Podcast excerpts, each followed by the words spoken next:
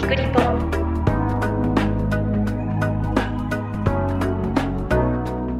この番組はすべての都道府県や海外約50都市に取材拠点があり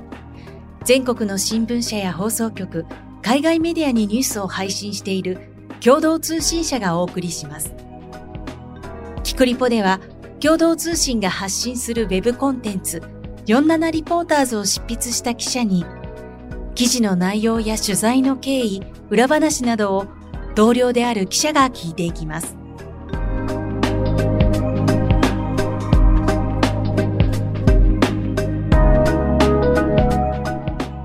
本日のナビゲーターはデジタルコンテンツ部のメラです。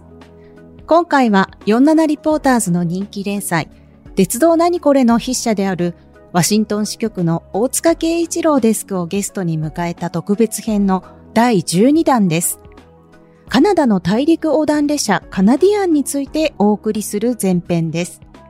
ワシントンとオンラインでつないでいます。大塚さんよろしくお願いします。大塚です。どうぞよろしくお願いいたします。大塚さん、今回、はい、北米大陸を横断する夜行列車を取り上げるということなんですけれども、はい。まあ日本はかつてはトワイライトエクスプレスで、私九州出身なのであの、寝台特急富士というものを子供の頃走ってたのを覚えてるんですけど、今寝台列車乗ろうと思ったらもうサンライズエクスプレスしかないですよね。かなり少なくなってますよね。あの、カナダっていうのはまだ頻繁に走ってるんでしょうか？ええ、そこがまさに日本とカナダの大きく違うところなんですよね。うん、あの日本はもう本当に今、ネラさんがご指摘の通りですね、いわゆる定期の寝台列車というのはですね、え東京駅と高松駅を結んでいるサンライズ瀬戸、はい、あと東京駅と島根県の出雲市を結んでいるサンライズ出雲だけにもなってしまったんですけれども、うん、これに対してですね、あのカナダを走っているビア鉄道カナダはですね、はい、3つの区間でもうこれは定期的に夜行列車を走らせています。はい。それで、中でもですね、えー、私はあの去年の12月に乗った、まあ、看板列車っていうのがですね、はい、えー、これは最大都市のトロントとですね、西部のバンクーバーの間、およそ4466キロをですね、まあ、停車時間を含めてなんですけども、丸4日、まあ、およそ97時間をかけて走るカナディアン号っていうのがありまして、えー、これが、まあ、代表格なんです。はい、このカナディアンに私も今回乗ったためにですね、まあ、一応3つの列車すべて制覇することができたということで、そうですね、えー、まあ言ってみれば、私もあのこのビア鉄道カナダのですねあの日本でのこう愛好家団体のビアクラブ日本支部というところの会員になってるんですけども、カナディアンには乗ってなかったということが、まあ喉に刺さった魚のと骨のようにですね、えー、ずっと気がかりになってたんで、まあ、あのようやく悲願を達成できたというところでした。ちなみにどういったところを走ってるんですかね？これがですね、はい、まああの東部の方ではですね五大湖の一つのヒューロン湖の沿岸を走ったりですね、えあとは、えー、中部マニトバ州のですね、うん、えー、ウィニペグのあたりなんかは穀倉地帯が延々と広がっています。あと、西部ではですね、えー、ジャスパーっていう有名な高級保養地を通った後はですね、はい、えー、カナディアンロッキーの優美な山陽、あとは湖畔、なんかをこう景色を見ることができまして、まあ、そういう車窓を眺めたりですね、はい、あと他の乗客の方やスタッフの方々と会話していると楽しくて、まあ、本当にこの長時間の旅でしたけれどもあっという間に過ぎてしまったというのが実感でした。運行しているこのビア鉄道カナダ、はい、ビアって VIA でビアですね。その通りです。そこはどういった企業なんでしょうか？で、これがですね、カナダの都市間旅客列車を運行している国営企業なんですよ。なので、日本でいうところの JR の前身の日本国有鉄道、はいはい、国鉄みたいな企業だと考えていただければよろしいと思います。で、これはですね、1977年に設立されていまして、はい、まあ、現在はもう貨物鉄道に特化している CN、カナディアンナショナル鉄道。はいあとですね、旧カナディアンパシフィック鉄道といいまして、えー、現在は、アメリカの貨物大手まで買収してですね、カナディアンパシフィック、カンザスシティっていう名前の企業なんですが、えー、これらの2社がですね、切り離した、えー、まあ、はっきり言えばお荷物部門だった旅客鉄道事業を引き継いだのが、このビア鉄道カナダです。それでですね、カナダではもうこれ10州あるんですけれども、はい、このうちですね、えー、東部にありますニューファンドランド・ラブラドール州、はい、あとプリンス・エドワードアイランド州、えー、まあ、これは島なんですね。はい、えー、これらを除く8州をこのビア鉄道カナダの路線網はあるということなんですね。それでですね、これ日本とカナダの大きな違いのところなんですけれども、はい、日本だとですね、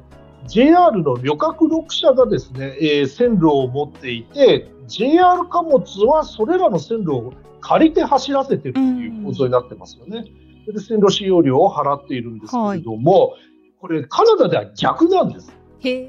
なので、ビア鉄道カナダがですね、貨物鉄道が持っている線路を借りて旅客列車を走らせているという構造になっています。面白いですね。ええ、あの日本との反対のところなんですね。うん、まあその結果何が起こるかっていうと、どうしてもやっぱり貨物鉄道が持っている線路を走るので、はい、貨物列車のダイヤが優先なんですよ。なので、ビア鉄道カナダの列車っていうのは、貨物列車が遅れるとですね、はい、えー、旅客列車も遅れてしまうっていうふうに、ダイヤの影響を受けることが多くて、これがネックだというふうに指摘されています。なるほど。まあ、世の中 SDGs で脱炭素化って言われてる中で、はい、やはりなんか今なんでしょうね飛行機よりも列車の方が環境に優しいって注目が集まって、うん、ヨーロッパで結構増えてるみたいなことは聞きますけれどもカナダにもかなりそれを利用される方が多いんですか？そうですね、まあ、ヨーロッパでは今、皆さんご指摘の通りで、まあ、あの flight shame って言って、えー、二酸化炭素の排出量が大えー、旅客機を使うっていうのは飛び恥なんていうふうに言われてですね、なるべく鉄道を利用しましょうというような動きがあって、はい、まあ、政府があの旅客鉄道をあの支援したりですね、はい、という動きも出ていますけれども、えー、まあカナダもですねあの同じように、えー、旅客鉄道を政府が支援するっていう構図は変わっていません、同じです。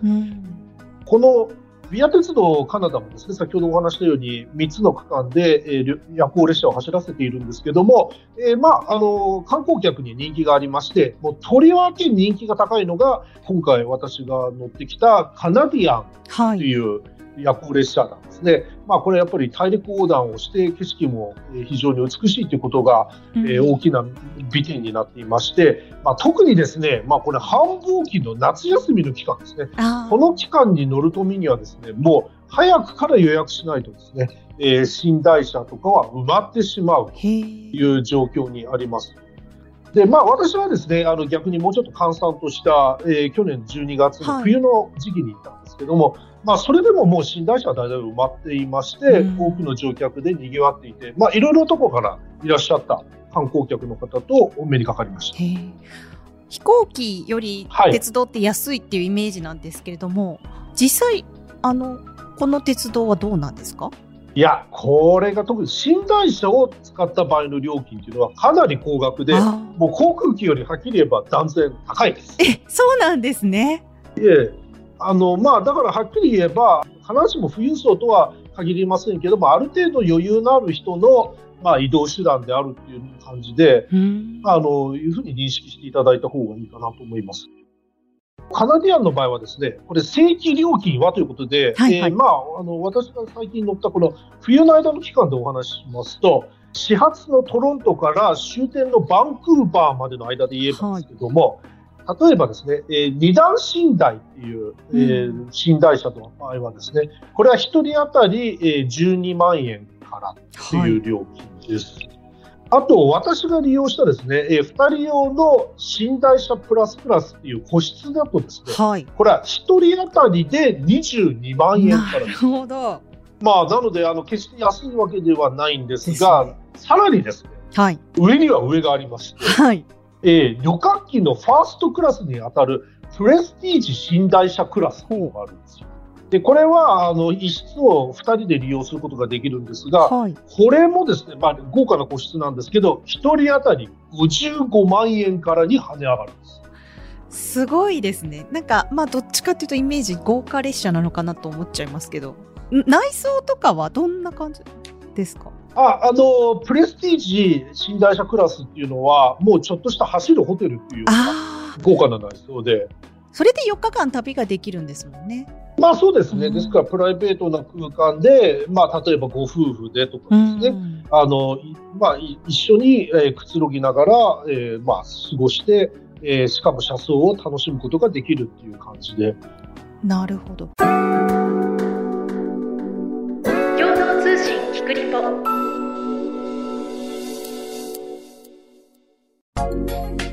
それで人気があるってことは、割とカナディアン、そうやって席も取りにくいっていうことであれば、儲かってるのかなと思ったんですけど、はい、経営ってどんな感じなんですか？いや、これが大変皮肉なことで大赤字なんです。でもう夜行列車これ走らせれば走らせるほど赤字を出すという、赤字垂れ流しの状態なんですよ。先ほど確かにあの、一番、えっ、と、問題の部門を切り離したみたいなおっしゃり方をされてたんですそうです。旅客部門が実は赤字なんですね。はいもうそうなんですよね。なので基本的にもう北米で走らせてる旅客鉄道っていうのは大体すべて赤字であって、はい、それを政府などの補助金が支えてるっていうふうに見れば、あの、良いという感じなんですよ。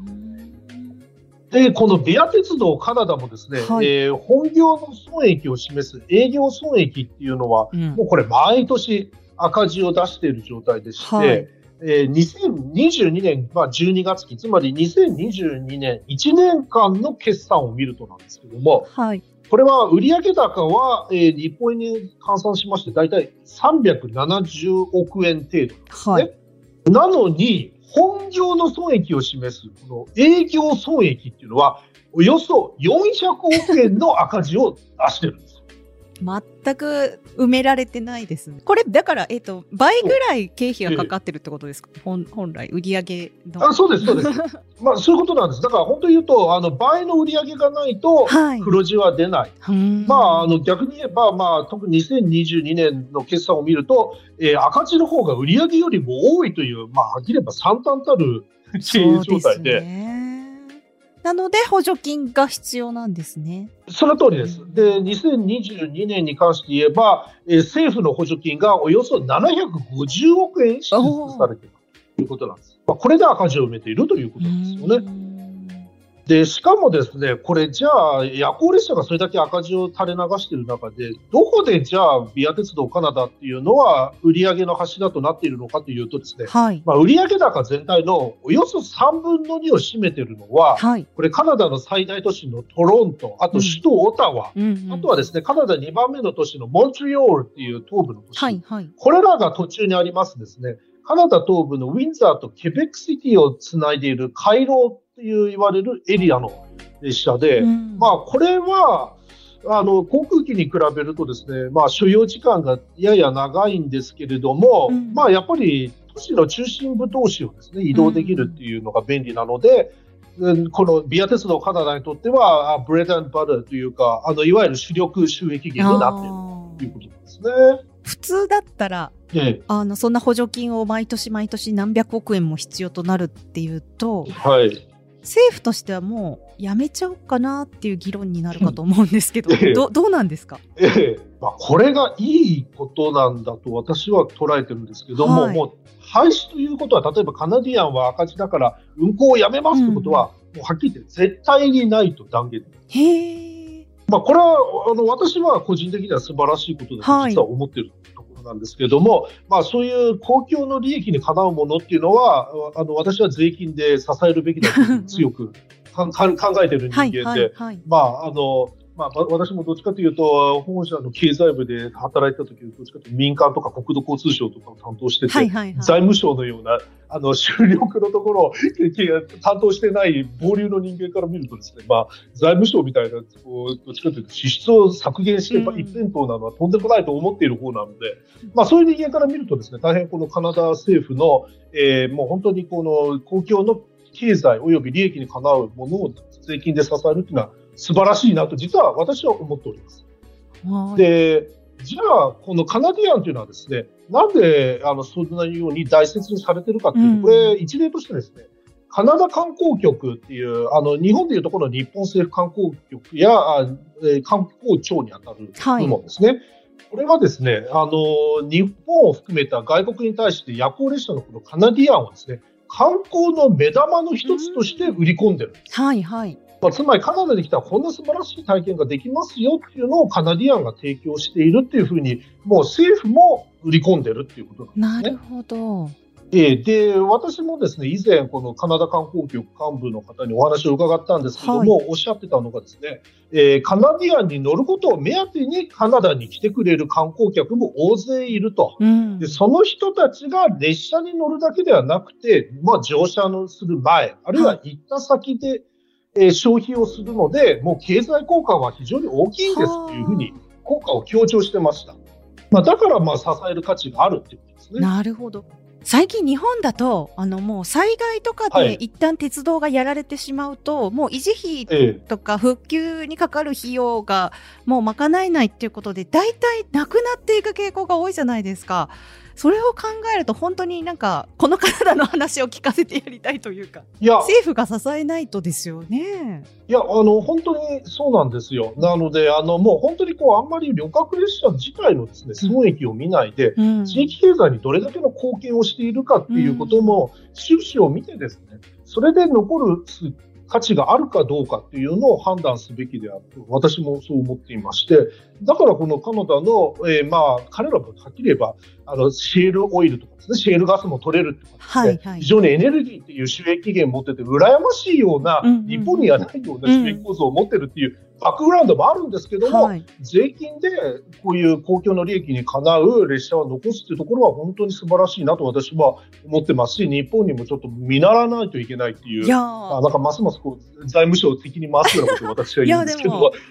本当にそう思いました。いや本当にそうなんですよ。もうそれでこのカナディアンがいかにこうカナダの人にとって誇りかっていうのを指してるのはですね、はい、カナダの中央銀行にあたりますカナダ銀行っていうのは、えー、いわゆる紙幣、お札を発行してるんですけども、はい、この10カナダドル紙幣の旧紙幣っていうのは、このカナディアンの列車がですね、カナディアンロッキーを走るところの絵をですね、肖像に用いてたんです。もう国民的に愛されてるってことなんですね。いや、そういうことなんですよね。うん、だからもう本当は国の看板を背負ってるって言っても過言ではない。うん、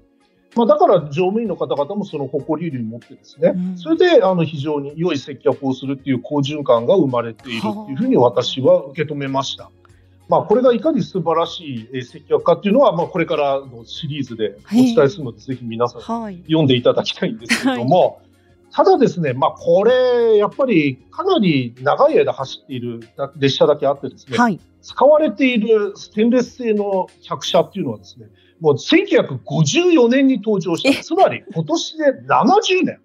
つまり古希を迎えてこういうことなんですよ。まあ、いろいろ台車を変えたりですね、メンテナンスとかしているんですけど、ビア鉄道カナダは新たな客車の発注に向けた検討も始めたという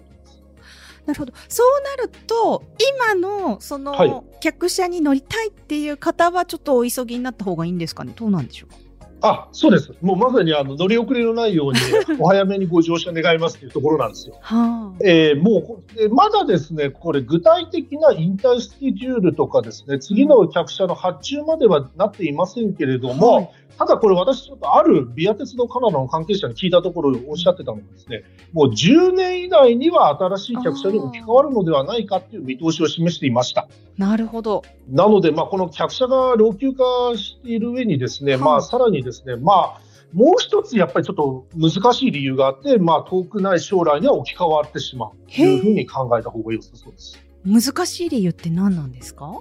これはですね、実は前に、あのこの連載、鉄道何これでもお伝えしたんですけど、はい、カナダ運輸省がですね、2022年10月にですね、えー、衝突事故が起きた場合のこのレトロ客車の強度に不安がある。で、乗客や乗員の方の、えー、まあ、あの、命に、えー、何か別状があると大変なことになるということで、一時なんですけども、列車の最後尾とですね、機関車の後ろにですね、それぞれ無人の鑑賞用車両っていう車両を連結して、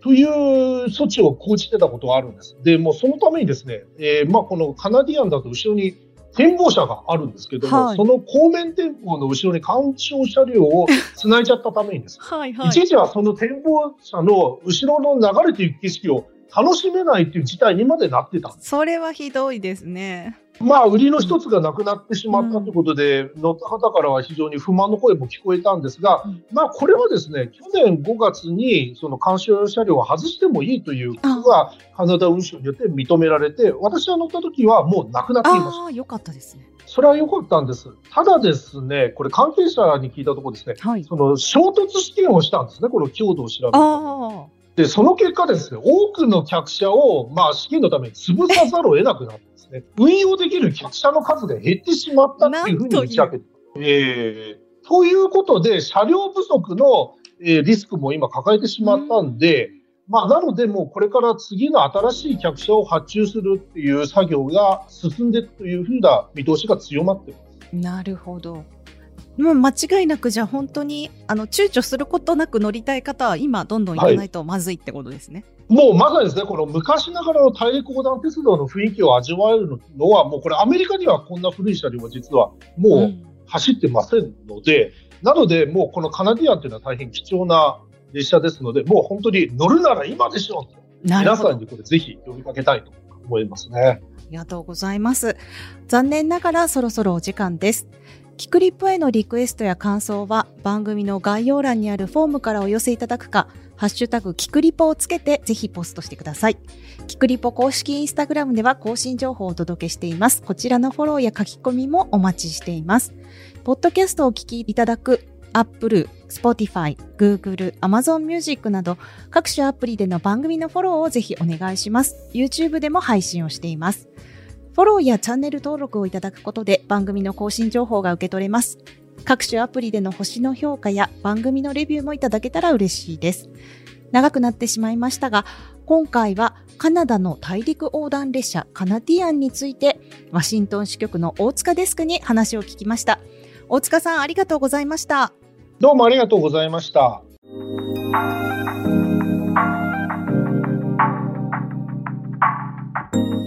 かがだったでしょうか？共同通信キクリポでは、リスナーの皆さんからのご意見ご感想をお待ちしています。番組の概要欄にあるメッセージフォームからお寄せください。ハッシュタグ、キクリポをつけたつぶやきや、キクリポ公式インスタグラムへのメッセージも大歓迎です。番組やインスタグラムのフォローもぜひお願いします。